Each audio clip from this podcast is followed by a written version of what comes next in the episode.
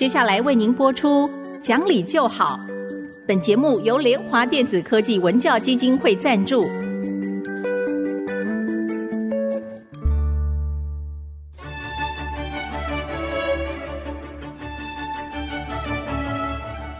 在日常生活当中，人们的不理性行为经常是隐藏在看似理性的包装和掩盖之下，很难被察觉。凡事讲理，所有事情就会简单得多。讲理的必要条件就是丰富的常识。请听红兰教授主持的《讲理就好》。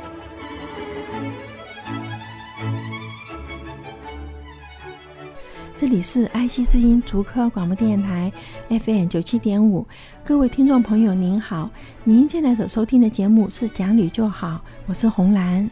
听众朋友好，我是田丽云老师好，田老师好，老师您最近有没有一个困扰啊？我自己是每天看着手机就觉得真要命，因为所有的群主朋友啊，不停不停的传来各种。医疗啊，保护自己啊，等等这样的讯息。你知道疫情期间啊，突然之间这个医疗资讯怎么变得那么多？而且有很多是我们从来没听过，或者是推翻我们原有概念的。对，我都不知道要相信谁耶。对，这个是很困扰的一件事情哈。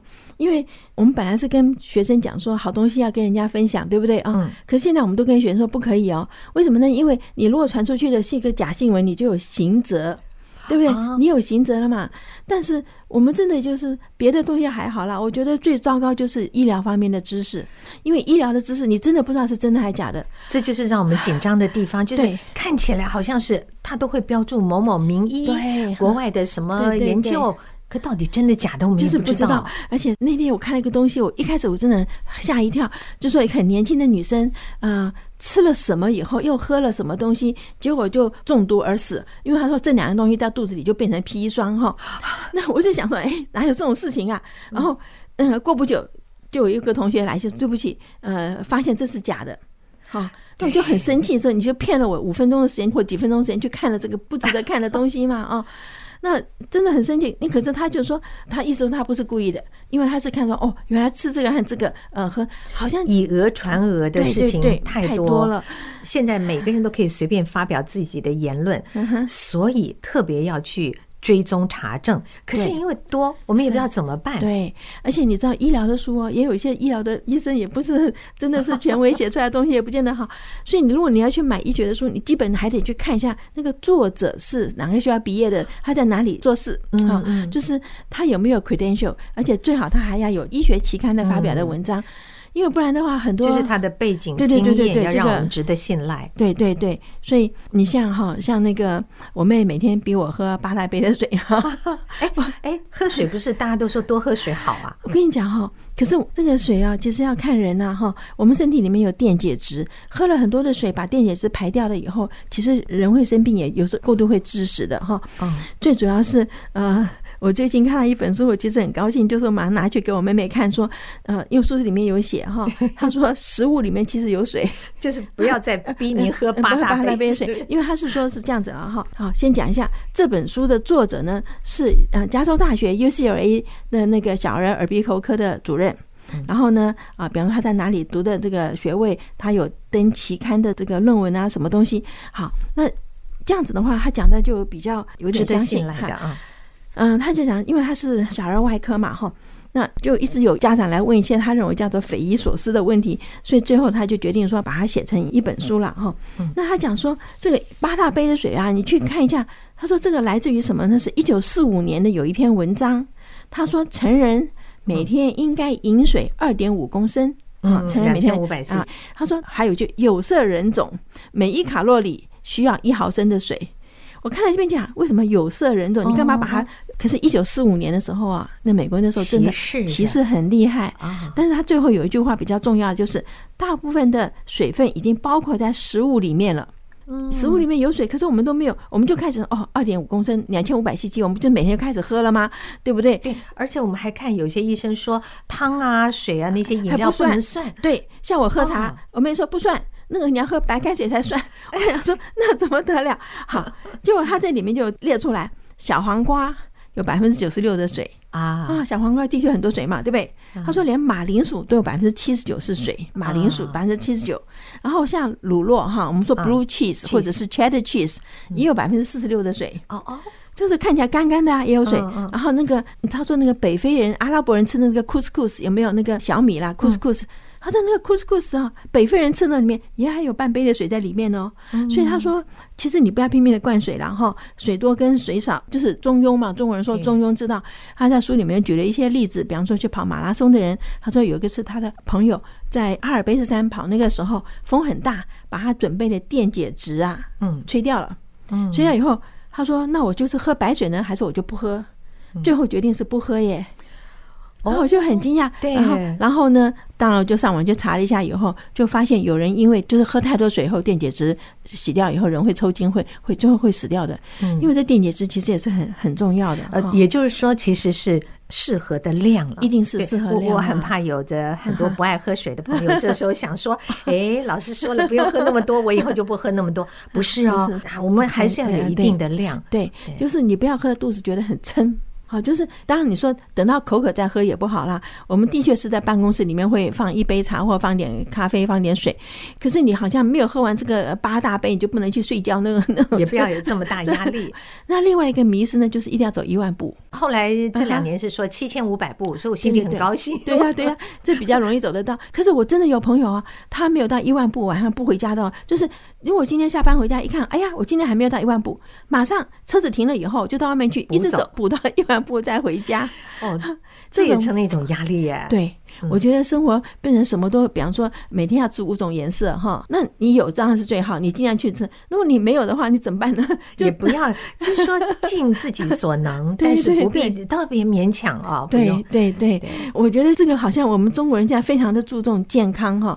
那为了健康，什么都可以做。啊，我想起来一本书哈，叫做《Exercise Until You Drop Dead》哈，就是拼命运动，拼命运动，最后你就死掉了。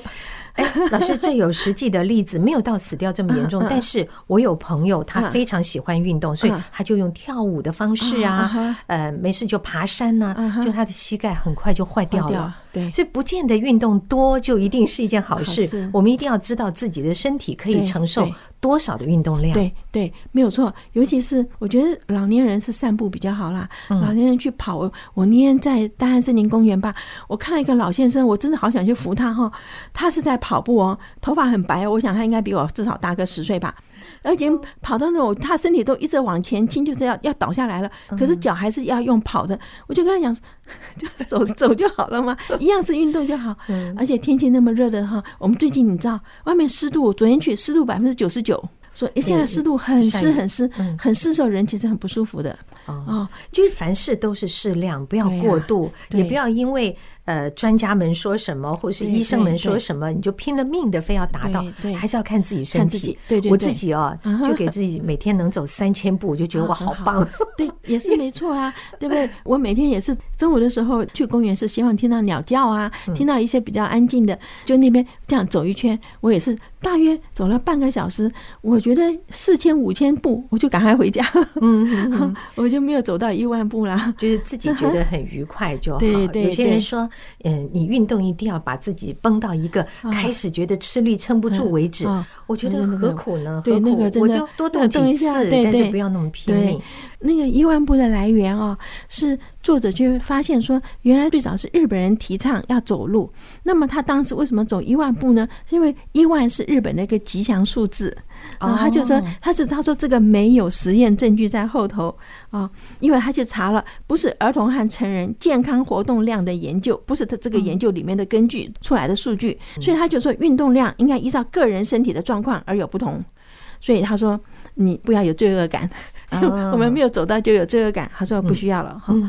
那还有一个呢，我觉得很好的地方就是啊，哎，他说可以吃味精。对，现在几乎家里面都不用味精了。因为我曾经有一次哈，有一个朋友他升等了，就是升等两次都被拒绝，最后没有通过了哈。好，最后一次升等成副教授了，他就终于通过了嘛，就想请他去吃饭。就我提出来的几个餐厅名字，全部都被他否决。他说那家餐厅的菜有放味精。那是啊，因为早些年的时候 研究不是都在证明味精对人体的偏头痛啊，有什么东西对不对？好。结果书里面讲哈，他说番茄、马铃薯、葡萄、蘑菇、豌豆都有富氨酸。嗯，都有那个，然后味精就是富氨酸嘛，哦，他说里面都有啊，味精里面的富氨酸的化学结构跟我们人体里面的这个富氨酸是一模一样的嘛，哈，嗯，所以，可是我这样讲了以后，他还是不敢去，大部分人还是还是不敢嘛，哈，不吃最好。对，那正好我妹妹是念食品化学的嘛，我就问她了。我妹说吃啊，有什么不可以吃？就 反正都不要过量，而且现在大家都习惯了去用那种替代，就是像鱼啊什么那磨成的粉之类替代。对对对对，所以后来这本书上面他说啊，其实没有任何的证据说这个味精啊，脯氨酸会引起偏头痛啊这些事情呕吐，所以我就看了以后说啊，那好吧，像以后任何餐馆都可以去。以前餐厅放的味精是太多，它需要提那个味道，现在没有了吗？现在有很多方式，哎，我倒是。可以有一个小小的一个参考意见，待会儿可以提供给大家。好，我们这边休息一会儿，马上回来。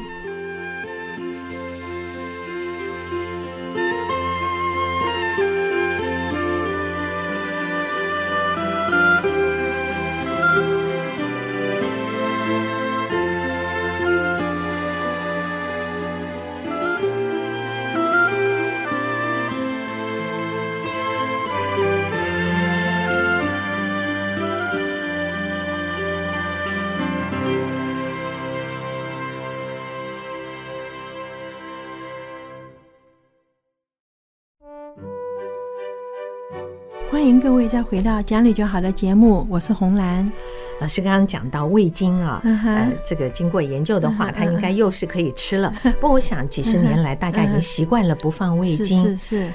放味精主要就是为了提味嘛，提味，对对。其实我们家里面经常保持有一点高汤，嗯，拿高汤，不管是烧汤做菜的时候舀两勺啊，它就有味道了。是是是。还有一个，很多年前我帮一家传播公司做过一个节目啊，他讲的就是用食补，所以它分精气血好几个方面，都可以用不同的中药。啊，来补。可是呢，这些中药都很便宜。那我最记得他的建议是在家里面啊，可以没事，就是我们找中医啊，呃，知道自己身体状况之后，他配了一些中药啊，想补血的人、补气的人，那这个中药每天早上你就泡上一大壶之后。炖汤也把它加进去，炒菜也把它加一杯进去，就是把这个中药变成生活里的一个惯常的用品。是是，它又鲜又保健身体，我觉得这个方法很好。那一套节目后来到美国之后大受欢迎啊，因为每个人都希望用最简单又便宜的方式保养身体。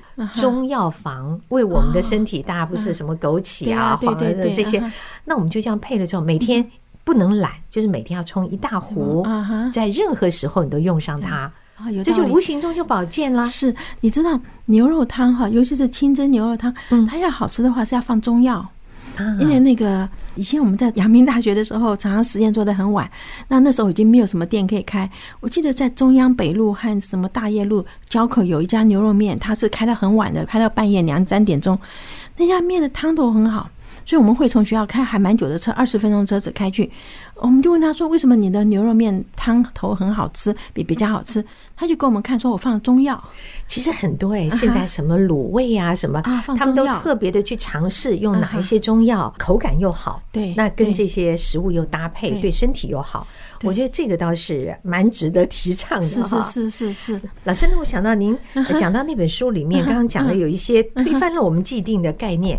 他还有讲到什么特别的吗？它里面有讲到，就是说，他其实讲到很多东西啦。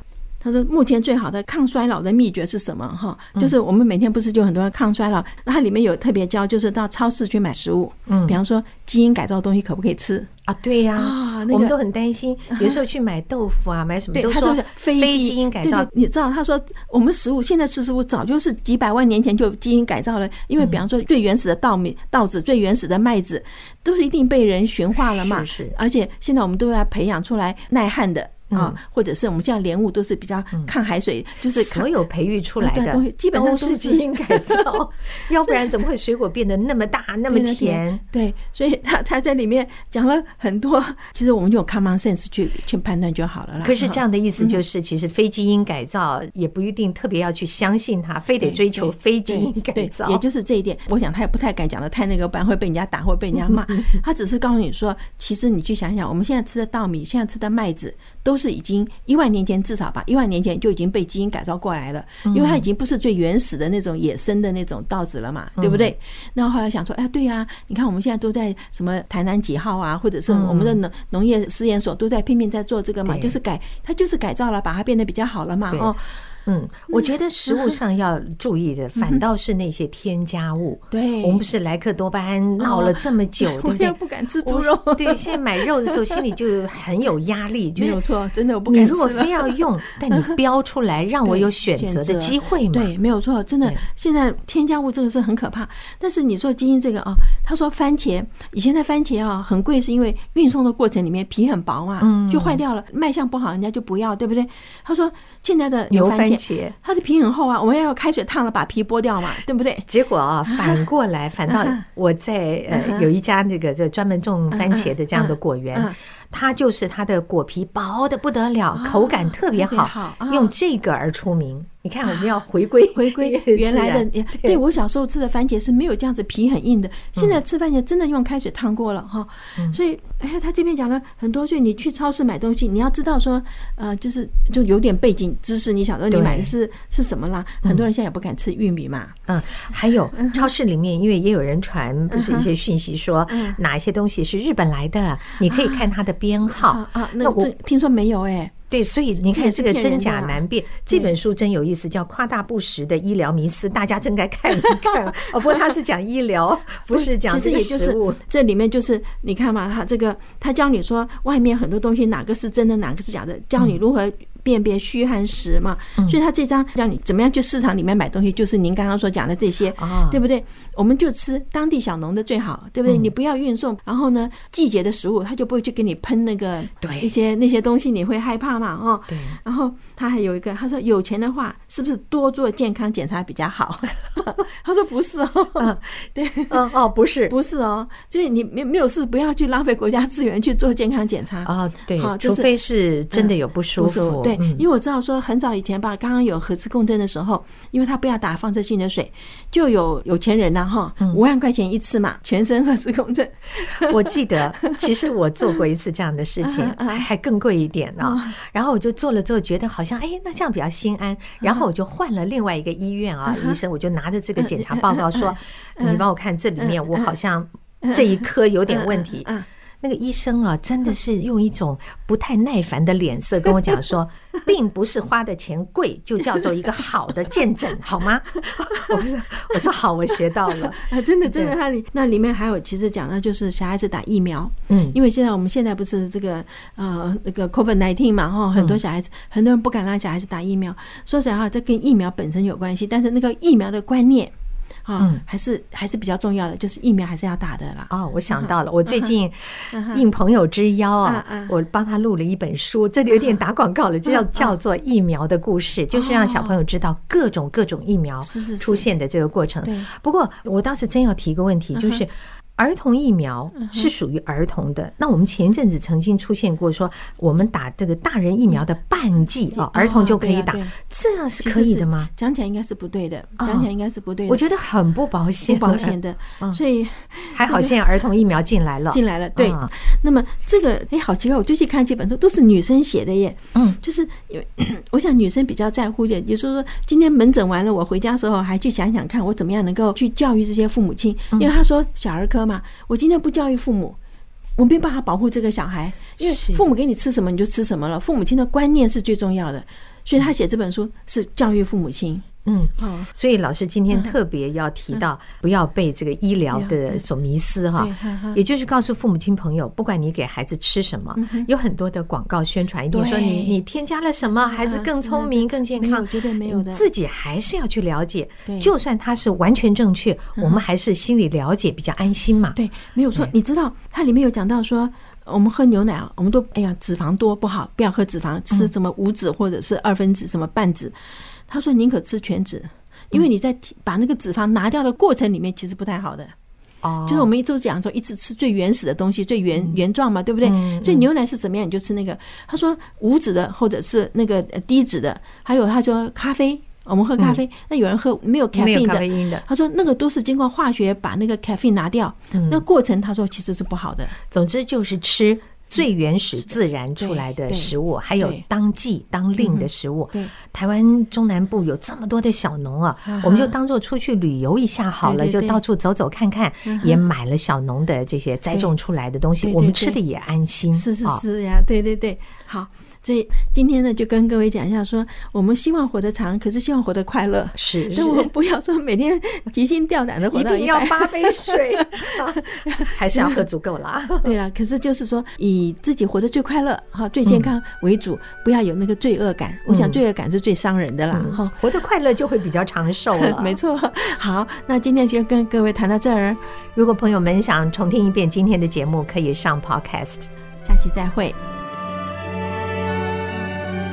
本节目由联华电子科技文教基金会赞助播出，用欣赏的眼光鼓舞下一代。联华电子科技文教基金会邀您一同关心台湾教育，开启孩子无穷的潜力。